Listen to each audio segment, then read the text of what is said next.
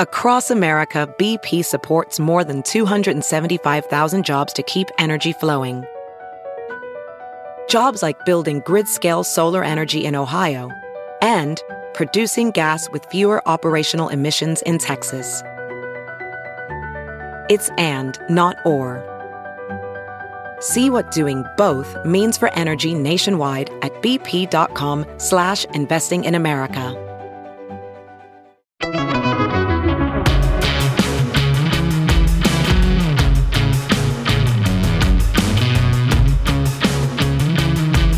Welcome back. I'm Josh Hammer.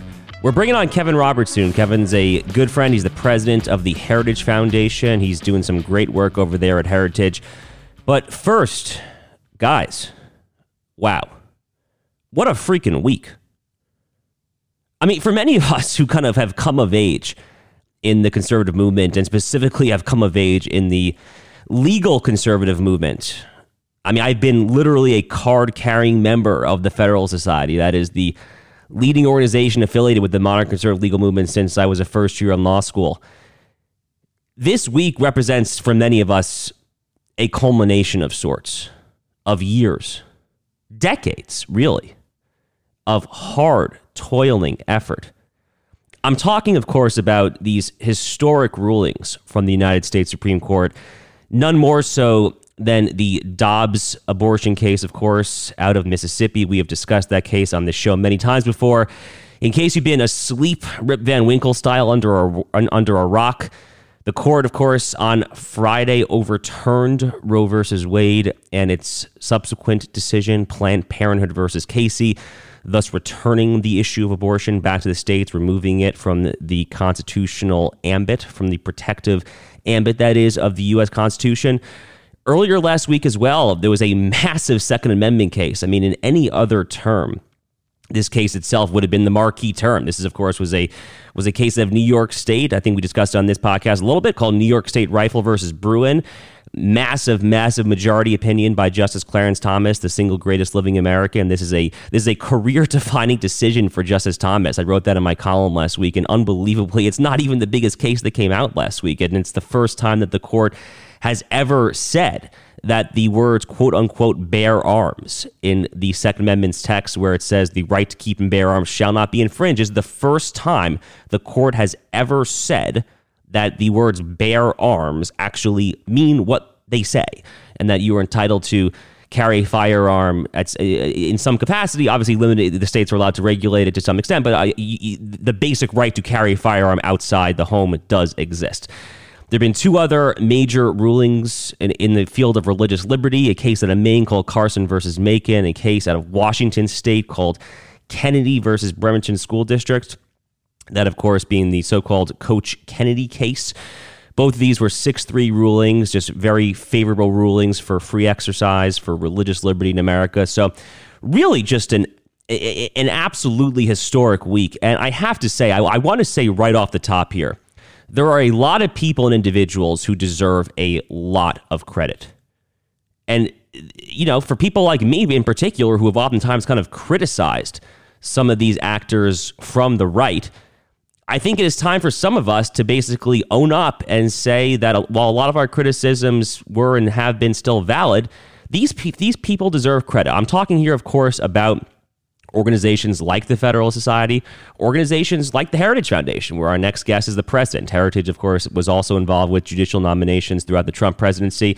Speaking of the Trump presidency, I think, uh, remarkably speaking, Donald Trump himself comes away from this saga looking like the greatest pro life hero in modern American history. I mean, talk about how God has a sense of humor, right? I mean, Donald, Donald J. Trump, who does not exactly have you know, the most glorious track record when it comes to fidelity and marriage and things of that nature. The guy who literally had Playboy magazines in his gilded office there in Trump Tower in, in Manhattan. Uh, literally now looks like the greatest pro life hero ever. I mean, you go back to the 2016 campaign, and there's video of him saying, I will nominate pro life justices who will overturn Roe versus Wade. And my God, I mean, promises made, promises kept. Kudos, obviously, to Senate Majority Leader Mitch McConnell who obviously helped shepherd these judges through, going all the way back, of course, to the remarkable play that he did in 2016 to put a hold on the Merrick Garland nomination. Obviously, credit to the to the, to the first and foremost to the justices themselves. That would be, of course, be Justice Sam Alito, who wrote this incredibly courageous decision in the Dobbs case. Justice Thomas, Justice Barrett, Justice Kavanaugh, Justice Gorsuch.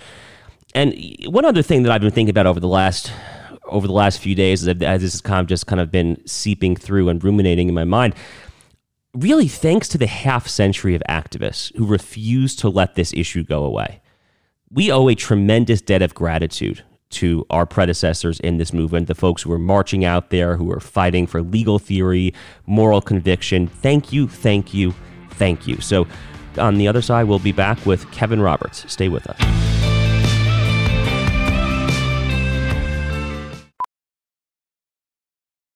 As a professional welder, Shayna Ford uses Forge FX to practice over and over, which helps her improve her skills. The more muscle memory that you have, the smoother your weld is.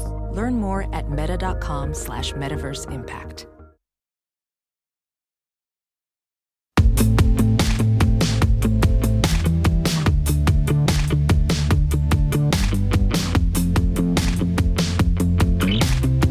Welcome back. So, as we mentioned earlier, I'm just absolutely thrilled to be joined this week by my friend, Dr. Kevin Roberts. Kevin is the new president of the Heritage Foundation, already making quite some waves over there. So, Kevin, thanks so much for joining us this week. It's a real pleasure. Well, Josh, it really is a pleasure to join you. So, thanks not only for having me, but for the great work that you do. I'd say this not merely to be polite, but really to, to, to be heartfelt on behalf of a lot of people in the movement. I'm grateful for the work that you do. So, keep doing it. Well, it's really quite mutual, honestly. And let, us kind of kick off the conversation on that note. So, you recently made a lot of waves, I think, for Heritage's decision to oppose the $40 billion, I would call it a boondoggle. I would call it a boondoggle in kind of unvetted foreign aid uh, going to the Ukrainian conflict. You had a, a, a very firm uh, Wall Street Journal op ed that did not mince any words as to why you were opposing it. But I think a lot of people kind of viewed this the wrong way. A lot of folks, even on the right, I think National Review, I think, took umbrage at this decision. So why don't you talk us through kind of what led you to do this and why you think the critics, even on the right, were wrong to criticize you? Yeah, thanks. Uh, I mean, criticism is welcome as long as it's constructive. I, I, and yet, I found a lot of the criticism on the right, especially, not constructive. In fact, a lot of it was name calling and so on. But you know, we're not going to respond in kind. We're going to get straight to the point. And the point is that what a lot of the commentary got wrong was that Heritage's opposition to that boondoggle, and it, it was a boondoggle, was somehow a sign that heritage was moving from one pole, which you know you and I might call neoconservatism, interventionism, to the other extreme, which is isolationism. I want to say, as a historian of the movement to some extent, that both of those strains of thought have have been present in our movement simultaneously for a while. What Heritage was saying was what met the eye, what met the eye, Josh, which is that bill was unvetted. There's no question about a grand strategy. There's no question about the one third of the bill, which would be $12.5 billion, going to social justice programs that every conservative I know is fighting in the United States. All that to say, I think some folks in the media called this the third way for heritage. And, you know, if you want to describe it that way, that's fine. But as the critics came in, and started saying some really unthoughtful things. In fact, even some cheap shots, which I just find totally nonsense. I realized, oh, we've touched a nerve. Here's the opportunity, and this is the, I guess, the point to rebuild a conservative foreign policy consensus around Reagan's concept of peace through strength, which I think Trump largely got right. That is to say that in a in a set of circumstances where the United States has a finite amount of resources to spend on anything, and when we've chosen not to spend it on things like securing our southern border, and when there is a time of inflation, how about we start asking some really good questions about being more restrained in our foreign policy. That, I will just say, is a true consistent conservative position. And I can tell you that the more people lob bombs at heritage, the more people on the right who make some really unthoughtful, sort of absurd claims, the more steeled our resolve is. And we will spend more resources on building that new foreign policy consensus. Yeah. So the new foreign policy consensus part is absolutely fascinating. And I, I happen to agree with you that I think Trump basically got foreign policy exactly exactly right. I think Michael Anton actually had this pretty long essay for Foreign, Foreign Policy magazine called "The Trump Doctrine," where he kind of laid it out. The, the term that gets floated around is uh, that I've heard is Jacksonian. It's kind of, kind of our instincts are more restrained, but if you lash out at us, we will lash out. But I, I, I want to step back a little bit here because it's just so interesting. And let's kind of bring it back to a slightly more macro level. I wanted to dive in on the micro. But the Ukrainian incident and the $40 billion boondoggle, I think, is just a microcosm of really kind of the revolution that you have brought to Heritage Foundation. I mean, it was really not that long ago. It was January 2022 where I, I personally had an essay in the New Criterion where I just obliterated um, a, a, former high-ranking heritage official named Kim Holmes and some of kind of what I saw as kind of the intellectual sclerosis that was happening at Heritage. And I'm definitely not going to ask you to to take any shots at any of your forebears or anything, but what have you been deliberately conscientiously doing to try to position heritage as, as what heritage should be, as what heritage uh, properly understanding is, which is a true leader in the conservative movement? Look, uh, thanks for the question. Most of Heritage's history was was exemplified by very thoughtful research, academic quality analysis, and a desire to affect the, the policy making world. And like many organizations, I think over some period of time, it's been less than excellent in some of those aspects. And I, and I say that carefully as the leader of Heritage because I don't mean that in any disrespect to, to my current colleagues or people who were there before me. I don't get into that game. But I guess as a historian, Josh, I realize that the best way to honor the heritage of Heritage is for us to be at the top of our game, assessing the circumstances around us, which leads me to the second point, and that is we at Heritage, we at Heritage of all people, given the, the credibility we have, the resources we have need to recognize what time it is in America. And the time that it is in America is that we have a finite amount of time to restore the institutions of this country. I would say, you know, being the kind of grassroots Southern guy, although I am an academic, to take back this country it's been taken from us by people who have seized most of the the the towers of power.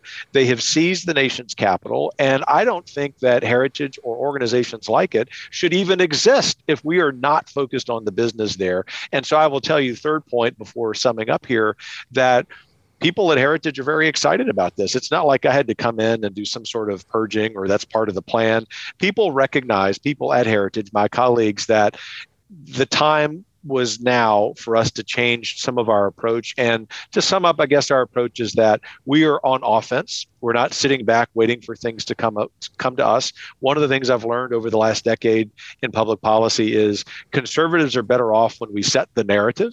And for Heritage, the narrative that we're setting is that it's not Republican versus Democrat, which is a very swampy game. It is us versus them, elites versus non-elites. Let us be the think tank and the lobby firm of the people inside the enemy lines and that's that's basically my approach every day. Well, it's extremely well said. I mean, it's really funny to me that you brought up the the phrase of knowing what time it is because that's been somewhat of a leitmotif on this podcast. I think we've mentioned that probably with four, four, five, six different guests by now. So, in more concrete terms, as far as kind of steering the rudder of what is really America's largest, I mean, by any kind of recognizable sense of the term, conservative think tank what does knowing what time it is mean? What does that phrase mean, and what does it entail for kind of your day to day responsibilities over at Heritage?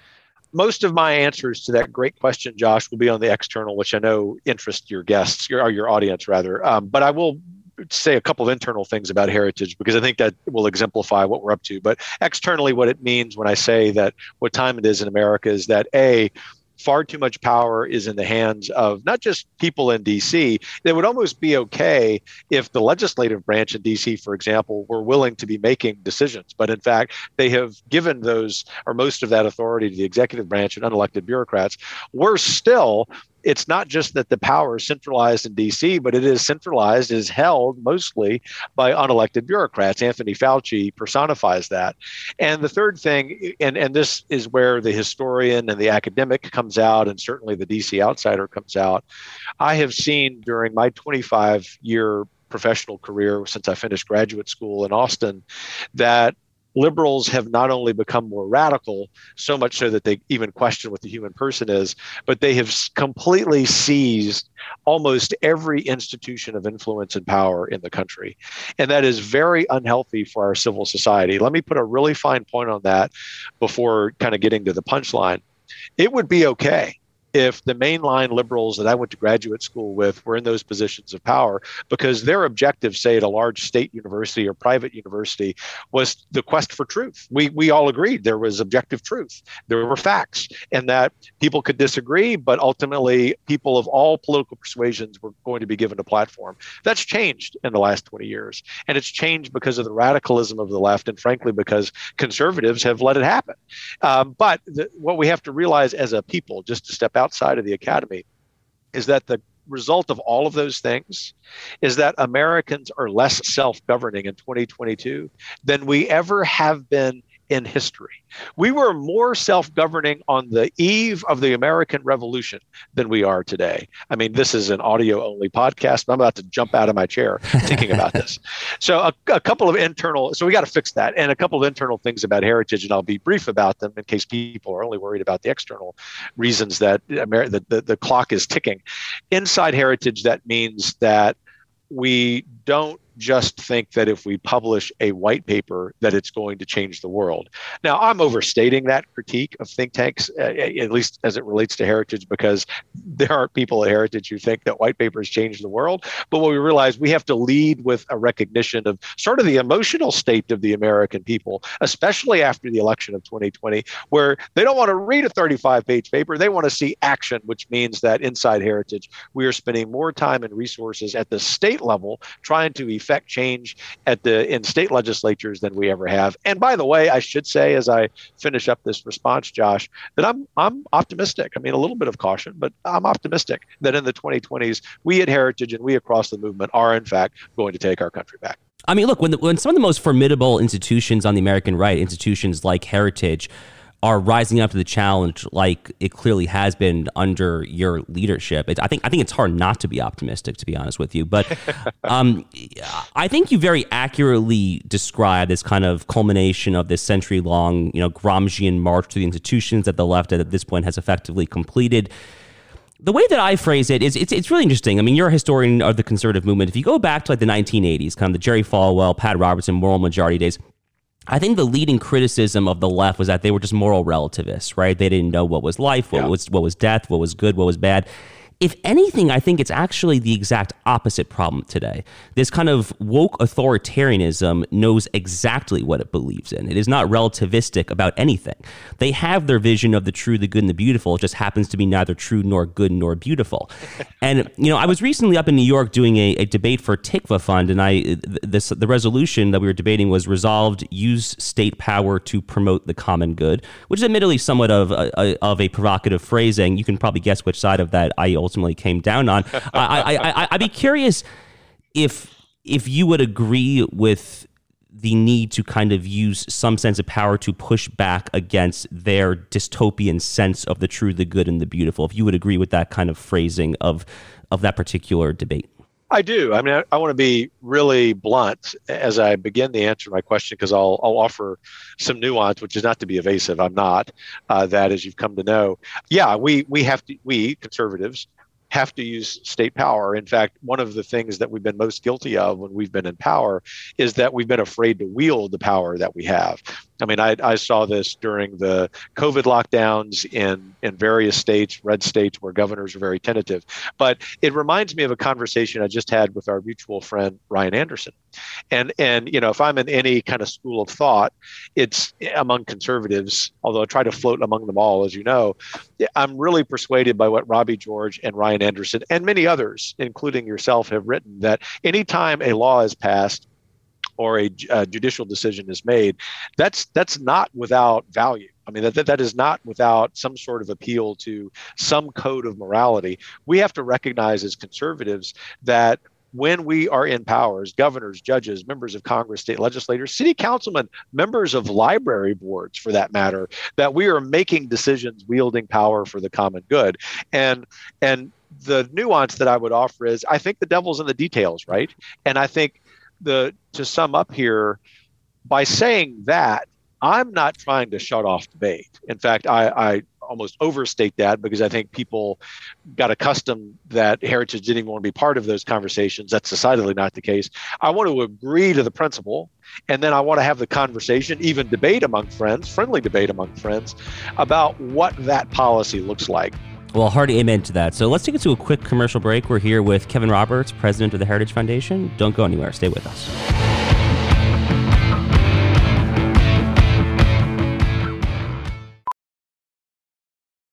Welding instructor Alex DeClaire knows VR training platforms like Forge FX help students master their skills. There's a big learning curve with welding. Virtual reality simulates that exact muscle memory that they need. Learn more at meta.com slash metaverse impact.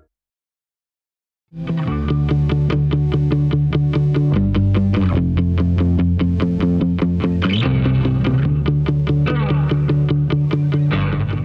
Welcome back. We're joined this week again with Dr. Kevin Roberts, president of the Heritage Foundation. So, Kevin, let's take that slightly abstract, more philosophic language now and put it into more concrete terms. So, one issue that I think you've really revolutionized heritage on is the big tech question.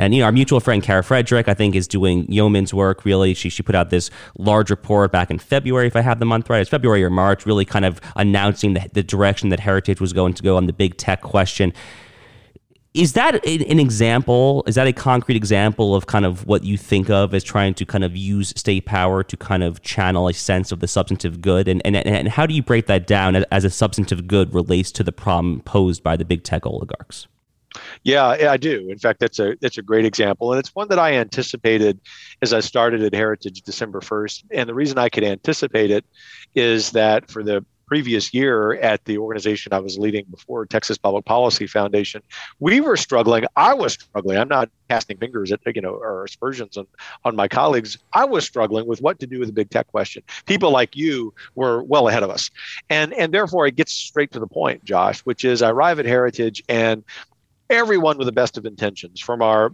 more libertarian minded economists to our attorneys to people like Kara who actually worked for Facebook, we're wrestling with this question that as conservatives we feel in our bones. Can we, in fact, invoke antitrust law? Can we, in fact, say that the free market can be regulated? Can we, in fact, say that big tech algorithms ought to be published? Can we, in fact, say that the CEOs of these private companies, although they're publicly traded, um, should should have liability?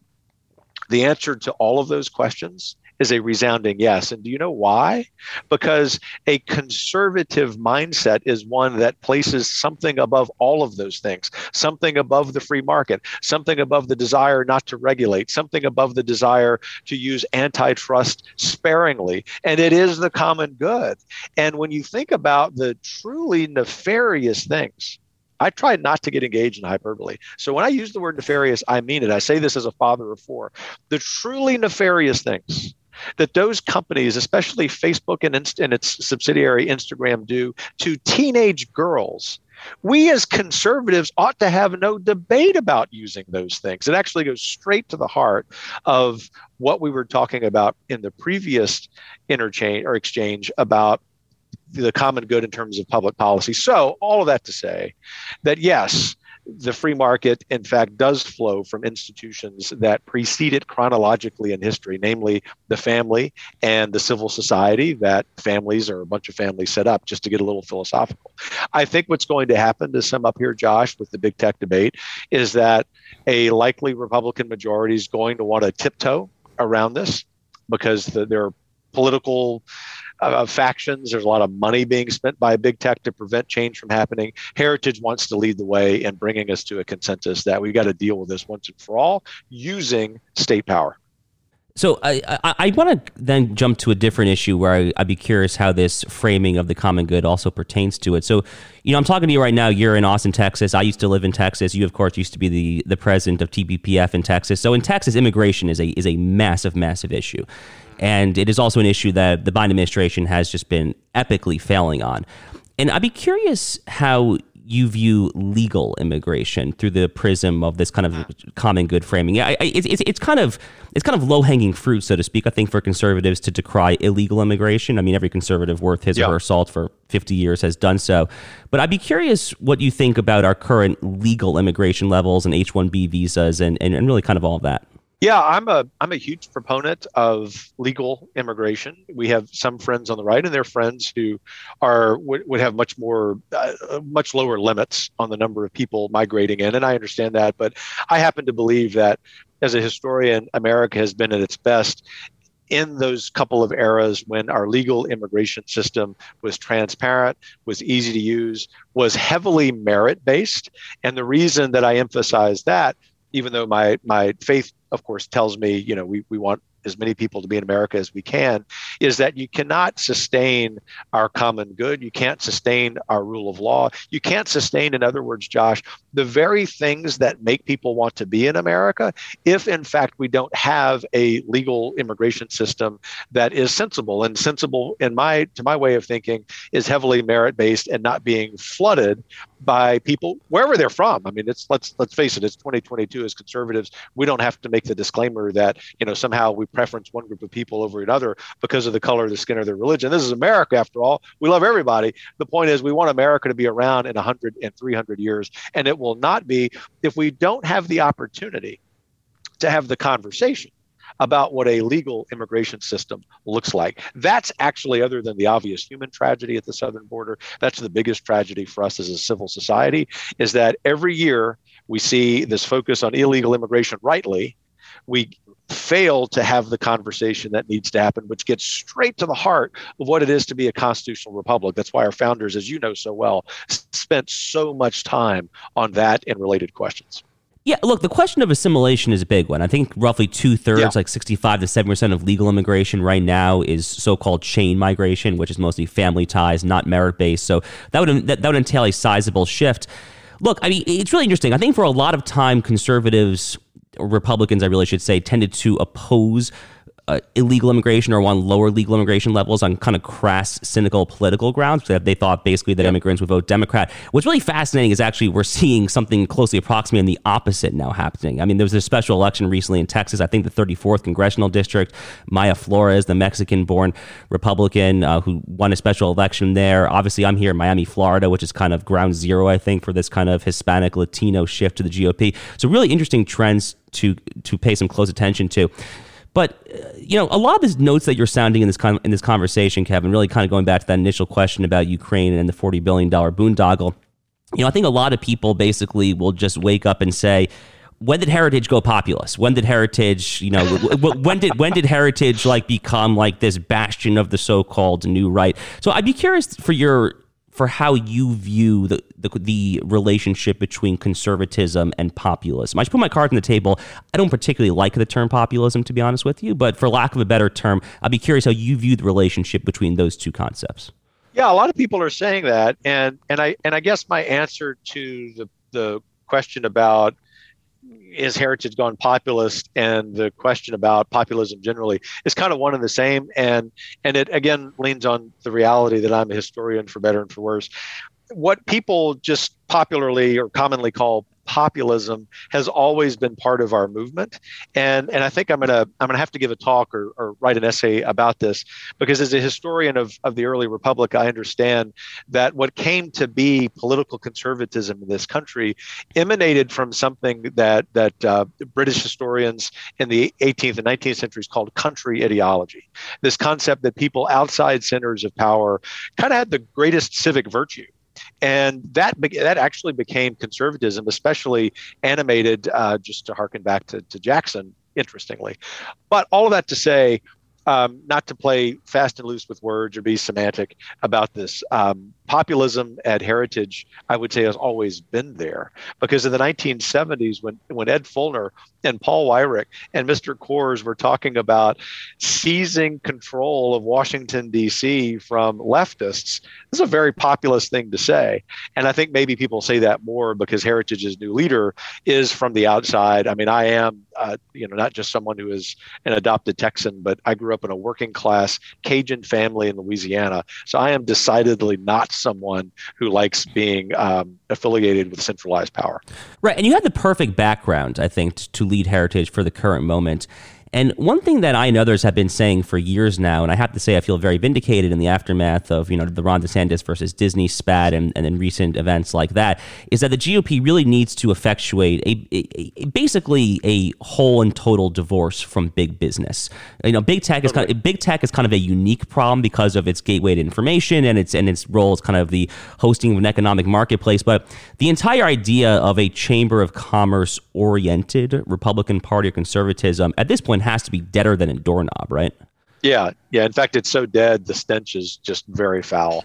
and, uh, and I mean, really, I mean, I, I think about the first time I realized as a much younger conservative that the Chamber of Commerce in my hometown of Lafayette, Louisiana was actually against me. It was about 20 years ago. And it was it was a question about religious liberty. And I'm thinking, this isn't a conservative town, like the most conservative town in a red state that's culturally conservative as well. And the Chamber of Commerce, the big businesses there, they were against us. They were against us at Wyoming Catholic College where we were standing up against the federal government. But some of the Chamber of Commerce types were wanting to be you know really sweet uh, to quote unquote everybody to be tolerant and so it's wonderful that that that strain is dead and anyone who is talking about that strain of thought being alive actually no longer really is a movement conservative witness just to sum up here the for example how much money the U.S. Chamber of Commerce spent getting not just Democrats, but really radical leftist Democrats elected in the last cycle. It tells you everything you need to know. And the funny thing is, you always hear about the mythical kind of fiscal conservative but socially liberal voter, right? You always hear this myth of the of, of the folks who want to just lower taxes and kind of this, a, a, as they would phrase it, kind of a leave me alone social life. But, but if you look on the XYZ axis, it's roughly like three and a half to 4% of the population.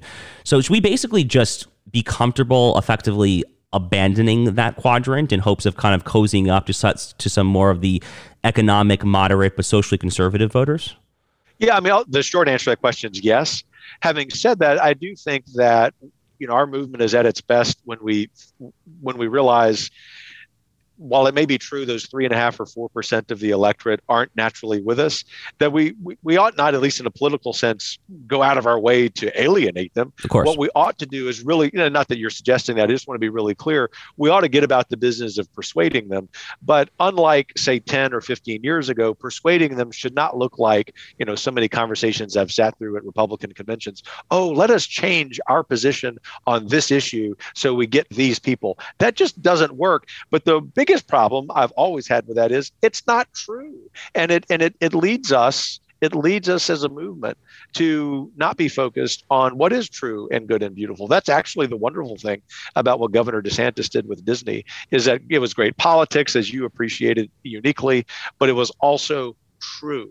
And you can always trust the American people to do and know the right thing. Our leaders have been way too condescending to the rest of us. And I think that's why this great recognition outside DC, I think that's why we're on the cusp of taking even the nation's capital back.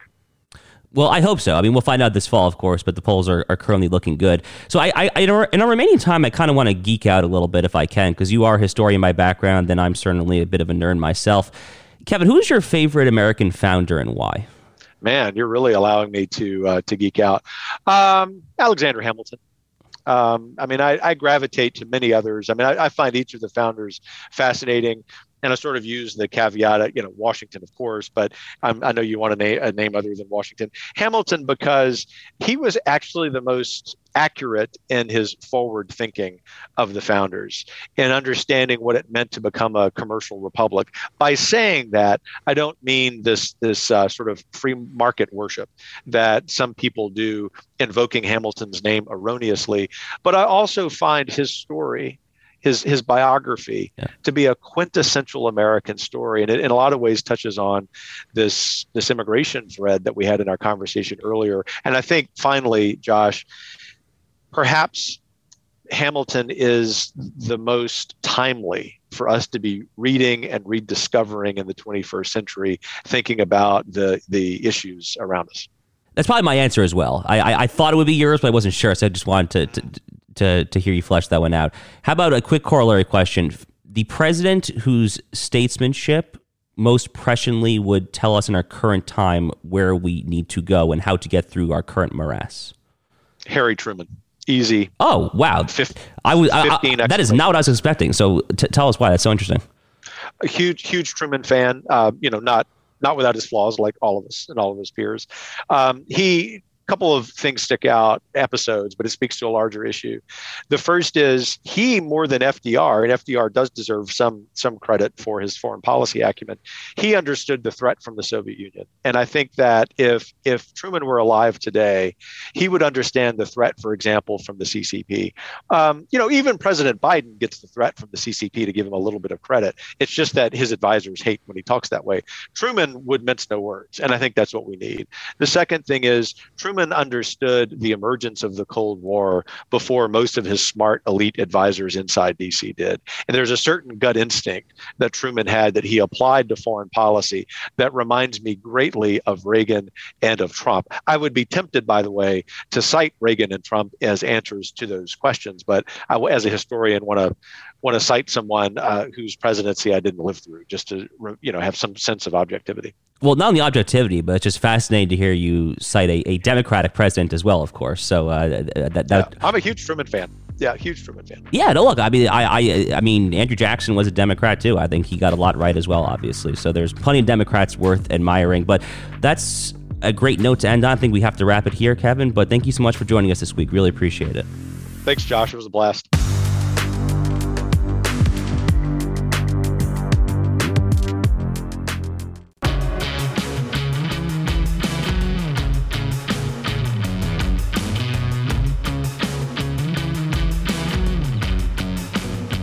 So that was Kevin Roberts. Kevin, of course, is the president of Heritage Foundation. Like we said at the beginning of the program, Heritage played a major role, of course, in the Trump administration with helping con- nominate and confirm judges. They were probably right up there with the Federalist Society as far as the outside actors outside the Trump administration who played an outsized role there. And I just want to emphasize what I was saying at the beginning of the show.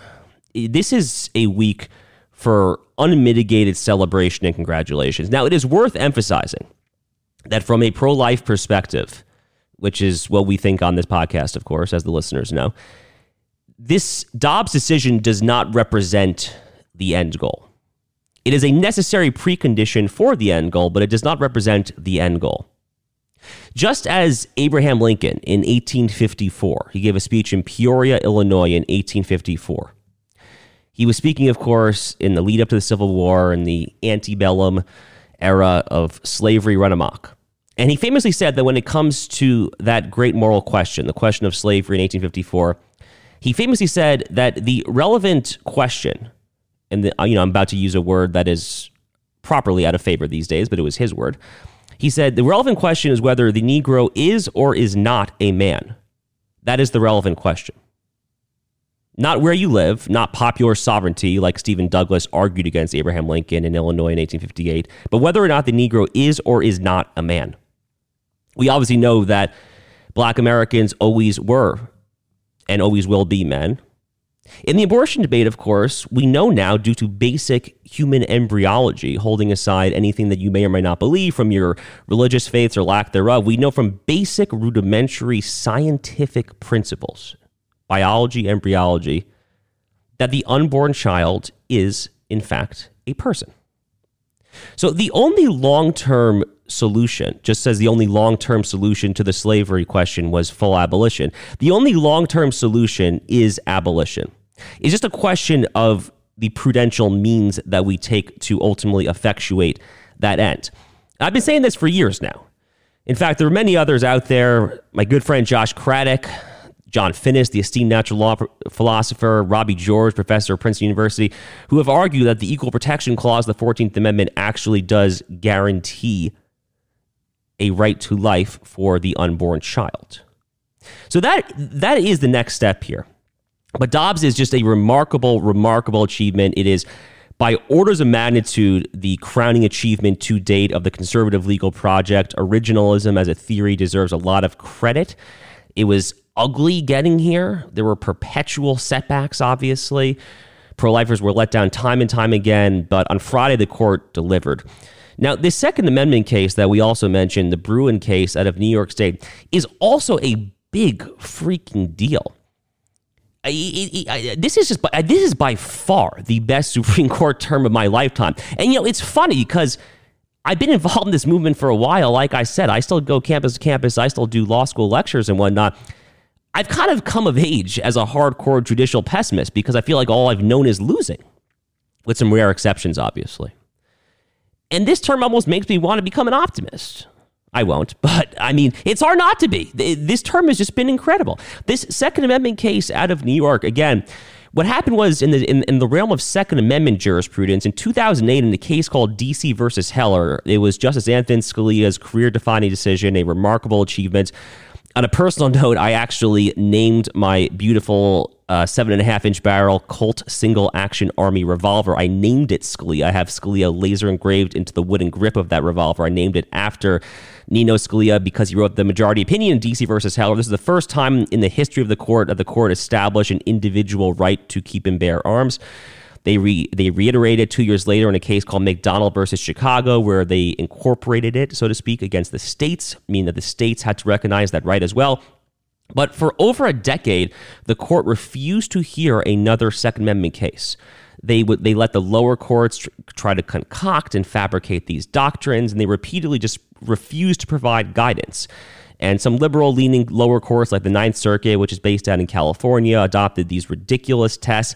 And finally, finally, they have they granted cert here in the in the Bruen case, and in a really historically grounded, I would even say magisterial decision from Justice Clarence Thomas, they say that it's not just keep arms, which of course was what was litigated in those two decisions, Heller McDonald, but you also have to bear arms. So therefore, these blue states that have an improper, an improperly discretionary legal regime in place that could just deny you a permit if they so choose, that is unconstitutional. So it's it's remarkable achievement. The Carson and Kennedy cases, which we are not really going to have time to discuss on this particular show, unfortunately, are fantastic victories for free exercise clause for religious liberty in America. It's just it's just a remarkable time, honestly, to be following the latest from the U.S. Supreme Court. And you know, the the good news is next term there are some more hot button issues on the agenda next term. In particular, affirmative action is going to be litigated next term. There are cases out of Harvard and the University of North Carolina, Chapel Hill, that will be directly challenging the constitutionality of race conscious affirmative action admissions programs next term. Stay tuned. We could get a new career defining opinion from Justice Clarence Thomas, I perhaps predict in those cases. But until then, thank you again for listening. I'm Josh Hammer. We'll see you next time.